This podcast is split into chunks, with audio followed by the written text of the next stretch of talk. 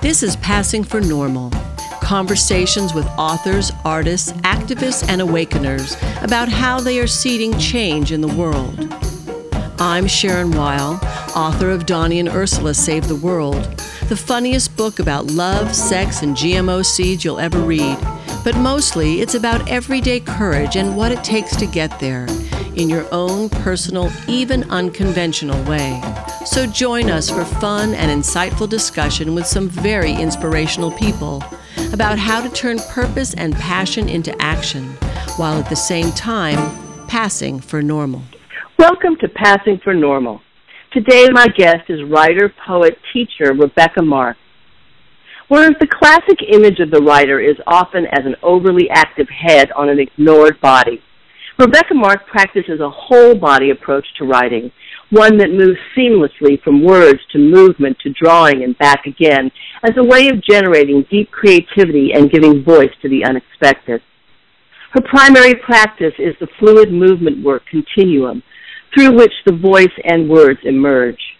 She has been teaching this work for nearly 30 years with Continuum founder Emily Conrad. Rebecca Mark is a professor in the English department at Tulane University. Her books include the Dragon's Blood, feminist intertextuality in Eudora Welty's fiction, and Ersatz America, hidden traces, graphic text, and the mending of democracy. She was the founding director of the Newcomb College Institute in 2006, a founding member of the Deep South Regional Humanities Center, a recipient of the Mississippi Public Humanities Award, as well as many others. She is currently working on a second book on Eudora Welty entitled a private address, The Radical Welty, and a book of original poetry and artwork entitled Owl Eyes. Welcome, Rebecca. I'm here. Uh, great. Well, so Rebecca, you and I are both writers, and we're both deep practitioners and teachers of continuum movement. So I know the fluid territory that you work with, though I don't know the specifics of how you lead yourself and others through what you call words and waves. Can you start out by describing how it is you're working with the writing? Well, I work with the writing in a very much uh, of a fluid way. I repeat often that the writing is movement. It's not anything but a record almost of the movement that is going on in our cellular body, in our brain waves, and I was able to see this because the moment I started working with Emily and Continuum, I was writing immediately after the experience of going into very deep dives of movement. And what came out of that writing was something I'd never seen before. I couldn't believe, you know, it was just completely new. I could not believe, first of all, the fluidity of my writing, how easy it was to write. Since I started writing with Continuum and with movement, I've never had anything that I would even remotely call writer's block. There's no idea of that in my mind anymore because the fluidity, the writing comes out of the place where you are you are saying to the writing, tell me what you want to say instead of that very sort of demanding idea of I will write this because either I've been told to write this or I must write this. Instead, what is it that needs to be said? So when we do the workshops, it's really quite uh, exciting because we get people who are somatic practitioners, we get dancers, we get people who say, I would rather not talk. They literally, language is not the place that they dwell. At the same time, mm-hmm we get writers, we get uh, screenwriters, we get people who are trying to write a novel or write their biography or write their dissertation. We have many professors who come to Words and Waves. So this is a place where I really see the body and the and the mind meeting in in a way that it just doesn't happen in so many areas of our world. Emily and I came to this because we saw each other literally meeting. I was a PhD student. She was one of the foremost innovators in human movement. and we started to come together. I was in, a PhD student at Stanford in English literature, so I was literally dwelling with the word, and she was dwelling with the movement. But the remarkable thing, as you know, Sharon, about Emily is that she had an amazing ability with language. So I thought, this, we can do this. And we almost, very soon after we met, we started to uh, go through this inquiry. So when we get to the workshops, which last between four and five days, we have a pad of paper that is very large, 18 by 24, so it gets people huge out of, pads of paper. Huge pads huge. of paper. Yeah. And, and we get people out of the idea of either a keyboard or a pad that's something that looks like school. Because you know this from having been a mother, people are traumatized by school. They're Mm-hmm. traumatized by English classes. They're traumatized by writing. So when we take these big pads of paper and then we have these pens that you've seen, uh, that on one side is a brush, almost like a Chinese brush painter, and on the Oh, other cool. side is a regular pen. So we can go back and forth. It's one pen, but it goes back and forth. And it allows for movement. And then I do a demonstration. Usually we bring in the movement and now uh, Linda Chrisman, who is a continuum practitioner, has been a continuum practitioner for 30 years and worked with Emily closely, is now doing the movement part of it, bring together the movement and then now I will do either a breath, two breath, a continuum breath, or a lunar breath, another continuum breath, and I will start with my pen on the pad, almost draped over the pad, so that the notion of how we would sit in a chair or a desk or, you know, is, is taken out and it's more like dance. And I will let whatever comes onto the pad come on. And it's usually sort of these lines that are very serious you know, moving in all directions. And they look just like, like, almost like a, a snail left a trail. You know, something Ooh, like snail, that. That's, that's wonderful. So not and, words. or, you know, not words at first, but they will often emerge into either a hieroglyphic of words that Mm. look like words, but they're not, or they'll Mhm. emerge into writing, actual words. And often the words that come out are at the beginning of a story or the beginning of a place that I didn't even know I wanted to go or a dialogue. And I will, every day, I will seed that room with more ideas about what would help enhance people's writing. And often we have this writing sort of emerges as, you know, in the ozone and we have to say, no, tell a story. Stories are something exciting. And tell a story you know. Talk about a character you know. So the old forms of teaching writing come in, but they come in in a completely new field that just transforms them. So people who have never written before find themselves writing operatic, you know, long pieces or lyrics or songs or letters.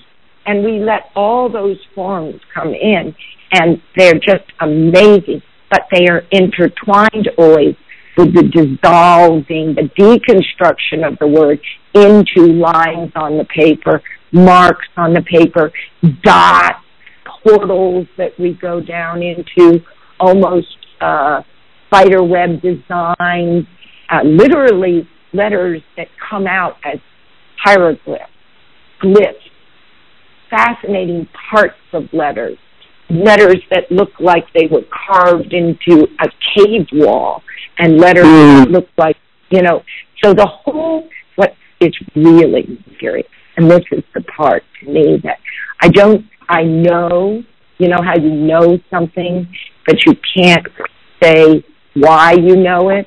I know that what we enter when we combine movement and writing is the field of all writing that was ever done by humanity. we ah, are literally fantastic. tapping into something in the human brain. And this is where it's going to take a lot more years of inquiry. But we're tapping into something in the human mind that literally has um, a uh, connection to expression by a mark on whatever it is the paper, the wall, the chisel, the stylus, the pen. And so it get, becomes very intriguing. We have in each person voicing, we now have people who've done writing the waves for, oh my goodness, some of them 20 years. And each person's voicing is absolutely unique.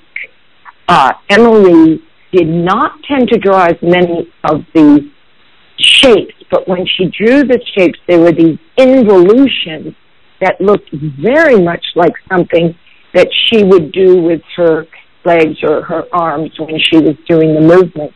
So the writing itself, and then because we're both writers, you know how important this is, the writing itself becomes a communal voicing after four days of workshop. Rather than so you have these unique voices but they all start to inform each other. So let's say you brought in an image the first day of a red raspberry. Well that red raspberry becomes part of everyone's writing but they take it in completely different ways a particular yeah. somebody somebody's aunt who died. I remember once. Oh my God, that aunt had a very interesting name, and the name of that aunt became part of everyone's writing.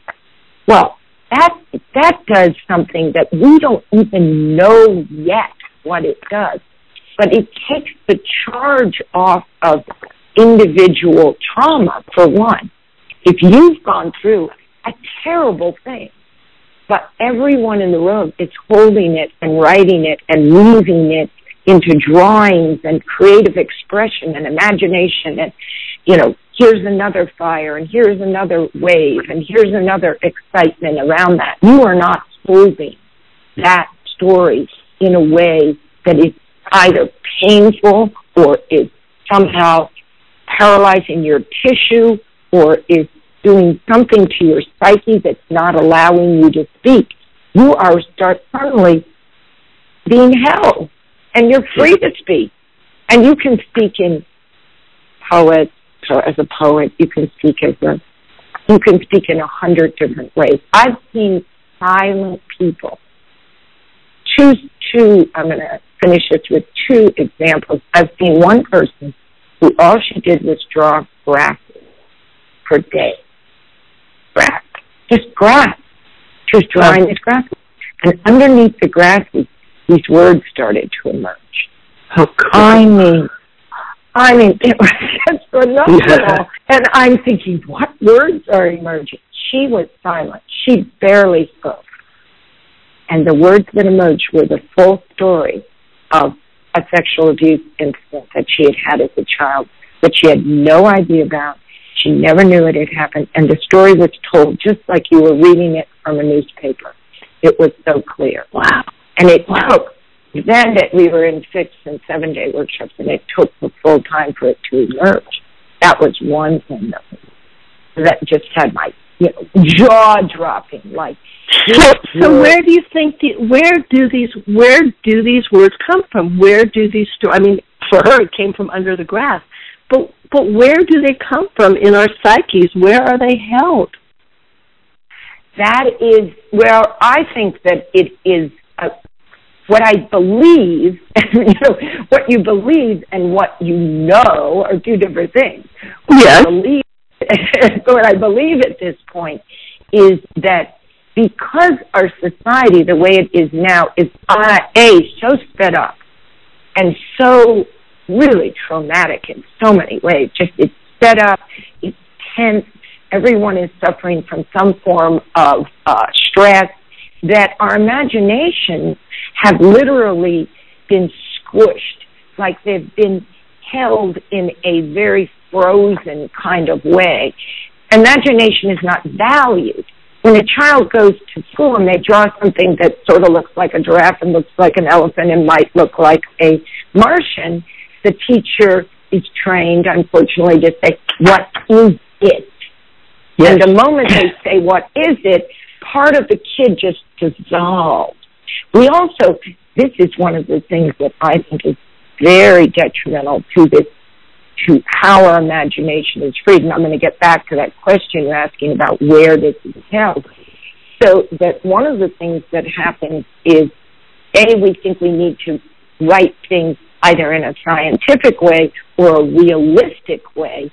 And drawing itself, which I think has a whole different field than writing, is stopped. By the time we're about, or you know, you might get up to fourth grade if you have good teachers. And yeah. then you end up, if you want to draw, you have to be an artist. That's very scary for people. They can't be an artist. If you want to be a writer, you have to be a writer. Rather than that's saying, right. this is our birthright and you know, Emily would always say this: it is our birthright to breathe and move and be in touch with our emotions and understand the full juice of our lusciousness, our wetness. I say it is our birthright to draw, to write, to make marks on the paper. And those marks, when I do them, they don't look like anything. I could not possibly reproduce them. I could not say, I am going to draw this. Like you and I could sit down right now, anybody listening could sit down right now and draw a house and a tree and a dog. Okay, but could we draw these mysterious wanderings of the pen that we, we couldn't produce? We just couldn't produce. So yeah. get back to your question, where is this held? It's held in our amazing uh, the, the you know sourcing in our brain waves, literally in the cells of our brain, that when they are released from the demand of either realism or do it right or get an A or or get this to the journal by five o'clock or whatever, when they're released from that demand, they express. And it's just the most incredible expression because we actually the people in this workshop and some of the people are going in directions that are so phenomenal. And I want to really make a shout out. Hannah Weiss Hiding, who has been documenting this. She's documenting it in a movie called Marks on Paper. She has yes, it's an incredible film. Several, yeah. And you know, the uh, she's documenting it with some of the people in the workshop, and these people are going to go on to to be performance artists and artists, and they are starting to take this work and move it out into the world in ways I could never have thought of. Because getting back to your question, where is it held? It's held in those most mysterious of places that ancient cultures knew. Ancient cultures knew you had to take pen to paper brush to paper for a hundred years to uh, release it into the world. You had to give yourself ritual time. You had to take the winter and tell stories all winter to the next generation. But because we have not given ourselves the space and time, then those stories get crunched and they get lost. And my deepest belief, is I, you know, it makes me weep if I can allow people the space to let their imagination live. Any notion we have that there, this person is an artist and this person is not needs to go just out the window. Any yes. notion we have that this person is a writer and this person is not.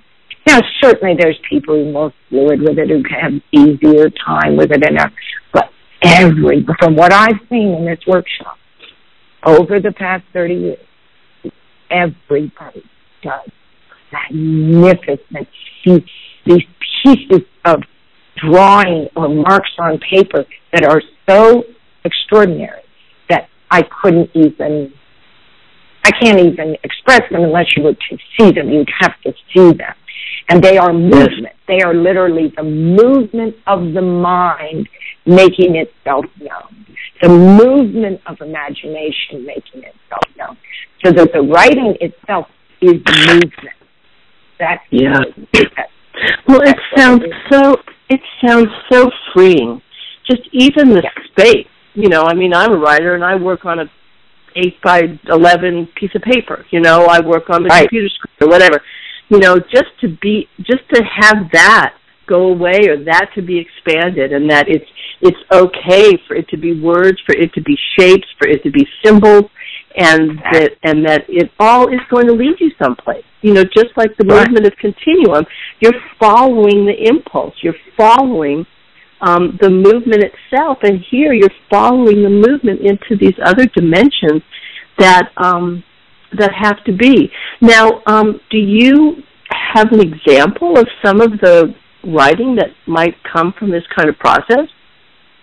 I have an example of the end of the last workshop. I always like to go with what is current because I am uh, going back through literally years of these pads and and scanning them and working them. And I'm I've got a book that the um, the tentative title for the book is Owl Eyes, and mm-hmm. I'm not mm-hmm. sure, but it is going to be about a hundred pages of these writings and drawings that I've done over the years.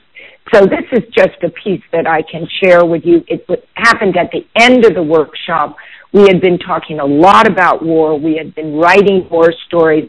We had been talking about the the devastation that we all had with these bombs going off all over the world. So this was the piece that came to me, and I'll just share it with you today. Um, on Tuesday, the blind scribe gave away his pens, chisels, brushes, ink pots, styluses, drums, and began to lick meadows with his drumming tongue.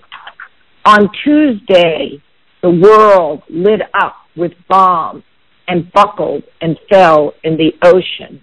On Tuesday, she tasted her mother's breast milk. On Tuesday, the bird cried out, My God, why have thou forsaken me? On Tuesday, the boy raised his arms in the air I do not have a gun. On Tuesday, on Tuesday, on Tuesday, the water was cloudy. Great. So Great. that's so I... that's a piece, and it has all kinds of of echoes to things that other people were doing in the workshop. But one of the things that starts to happen is the the sort of for for me at least in my writing, mine it's very different than other people's, but I get that kind of beat on Tuesday. On Tuesday, and you've heard the piece, the Fred and Ethel piece, where you're going yes. back. Fred says, Ethel says, so you get you're covering enormous amount of territory, but you're doing it with a sort of you're grounded in the, on Tuesday. And to me, that's almost that always linking back to the cell and to the, and to where am I, how, you know, the embodiment of writing that you mentioned in the introduction. So it's very, and you know, you'll find that there's a lot of embodiment in this. The, the scribe is actually licking the meadows with his drumming tongue, putting down pens and brushes and everything, and then also um, that you get the Ferguson on Tuesday, the boy raised his arms in the air, I do not have a gun, but I'm not talking about it, I'm naming it. So it's very different. And on Tuesday, she tasted her mother's breast milk. Well, there was this big drum meet in the group about bonding and mother love and how so many of the people who were brought into terrorist organizations had been cut off from their mother. So, so many of the young boys. So that mm-hmm. was something we had mm-hmm. talked about. Mm-hmm. And then we mm-hmm. talked about a lot of the birds that were dying now because of pollution and the birds that, um, that we were, you know, talking about the Afri- beautiful African bird that was in the workshop room that was, you know, almost mourning for Emily that had been in her uh, in her apartment. It's Yes, so people, people, our listeners yeah. may not know that that Emily Yeah. passed away recently. Um, Yes. Yeah. And Emily And- passed away recently, and her bird that she had in her apartment was with us in the studio. And so the bird crying out, My God, why have thou forsaken me? ties back to Emily. But it doesn't really matter, I hope, if you knew any of those things, because the piece is very uh, accessible anyway. I That's right. No, it does. It doesn't. It doesn't matter. And these are these um, these phrases are encapsulating everything that Right. went into them, right?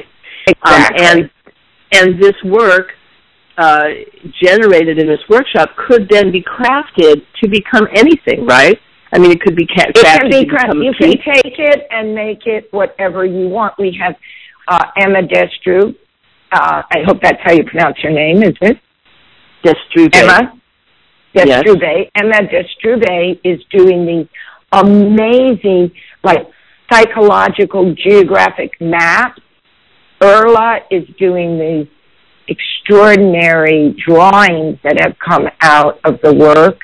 Uh, we've got uh, Sydney is doing amazing work with uh, with characters. She she was uh, in acting and performance, but she does these characters that have these stories that are extraordinary. So you can go whatever way you want with it. She's done a short sort of uh, a piece that that Hannah recorded that she's going to use and see what she wants to do with it. And then Hannah has put out an actual book of poetry, Lit Sorte, which is very uh, beautiful, amazing work that came directly out of uh, Words and Waves. And Emily's Yeah. book, Life on Land, which many of you have read, Life on Land, huge sections of it were written first in hmm Yeah. writing the waves. And people often talk about sort of the heart of their work being there. Then you have to go back and you have to edit and do all the things a writer does and choose. Like now I'm choosing, I probably have 2,000 pages. I have to choose 100 out of that. That's Yeah. a very big.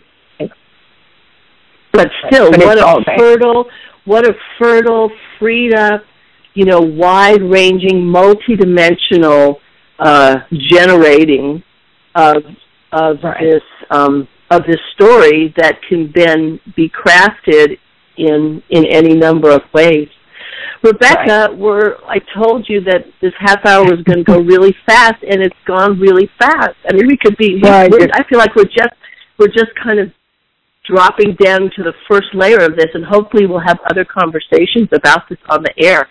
But to That wrap would be up wonderful. today, yeah. But to wrap up today, um, can you tell us how people can find you, how they can find out more about these workshops that you do, the the work that's come out of it? How can we find you? Well, the for me, it's very simple because I am a professor at Tulane University, so I am at Rebecca at tulane.edu. Very simple email address. Uh, Rebecca with one B, two C's, and you can always find me because I'm an English professor, so just go to the English department. Linda Chrisman, who is now teaching with me since Emily passed, is has a website, Linda Chrisman, somatics teacher, and she and and many other things. She's uh, a wonderful, mysterious, creative person, and She's she wonderful. her her She's wonderful. her web yeah she's just wonderful and Yeah. she's done a lot of work with painting and uh continuum and is now bringing that work into her exploration in words and waves and she's doing most of the organizing of the workshops so they are right now on her webpage linda chrisman and you can just look it up on google and you'll you'll find it and Can you spell she has Christmas? Can you spell Chrisman? C H R I S M A N, Linda Chrisman. Mhm. And she has all the workshops. We have a workshop coming up in Vashon Island, which is a terrific place, uh, right That's near gorgeous. West Seattle. totally gorgeous. Sharon's been there, amazing. And we'll have a three-day workshop there, 7th, 8th, and 9th of November. And then we have a workshop in February, and we'll have to look at the dates. I don't have the dates for that, but it's in February in Santa Monica at the studio, at the Continuum Studio. And then we have another workshop in July at the studio. The dates have not been confirmed for that, but we're pretty sure it's the third week in July. And all that information is on Linda's website. And also you can find us on the Continuum website if you go into uh, workshops in California, the section that has workshops in California. So and the Continuum workshop is, and the Continuum website is continuummovement.com. And I will be putting together this book, Eyes. We've got the marks on paper that Hannah Weiss Heiting did, and that should be available at some point. We've got to get permissions for that, and then we have the the uh, the movie on Emilie, the DVD on Emilie called "M Moved" by Hannah Weiss Heiting, and we will begin to have uh, more availability of images and possibly, I think the next possibility is that we will have a um, have a website, a Words and Waves website, and I think mm. that's in the works. It should be in the next Incredible. months. We'll have a Words and Waves. Incredible. I am. Well, I have a book coming out, but I think I'm done time wise. well, I mentioned it in the introduction. So um, we're good. So we're good. You are a treasure and um, such a wealth of uh, of depth and of seeing and of permission. You know, granting people permission and granting the creativity itself permission to arrive. Well, I and I am, you know, I'm so grateful to you. I'm so grateful to you for speaking with me today, and I look forward to more. Well, thank you very much. This has been Passing for Normal conversations about seeding change in the world. To find out more about author Sharon Weil, go to passingfornormal.com. That's passing numeral 4 normal.com. Donnie and Ursula Save the World is available in paperback, Kindle, and soon to be an audiobook at donnieandursula.com. So go out and do something brave today. M. Earth and I thank you.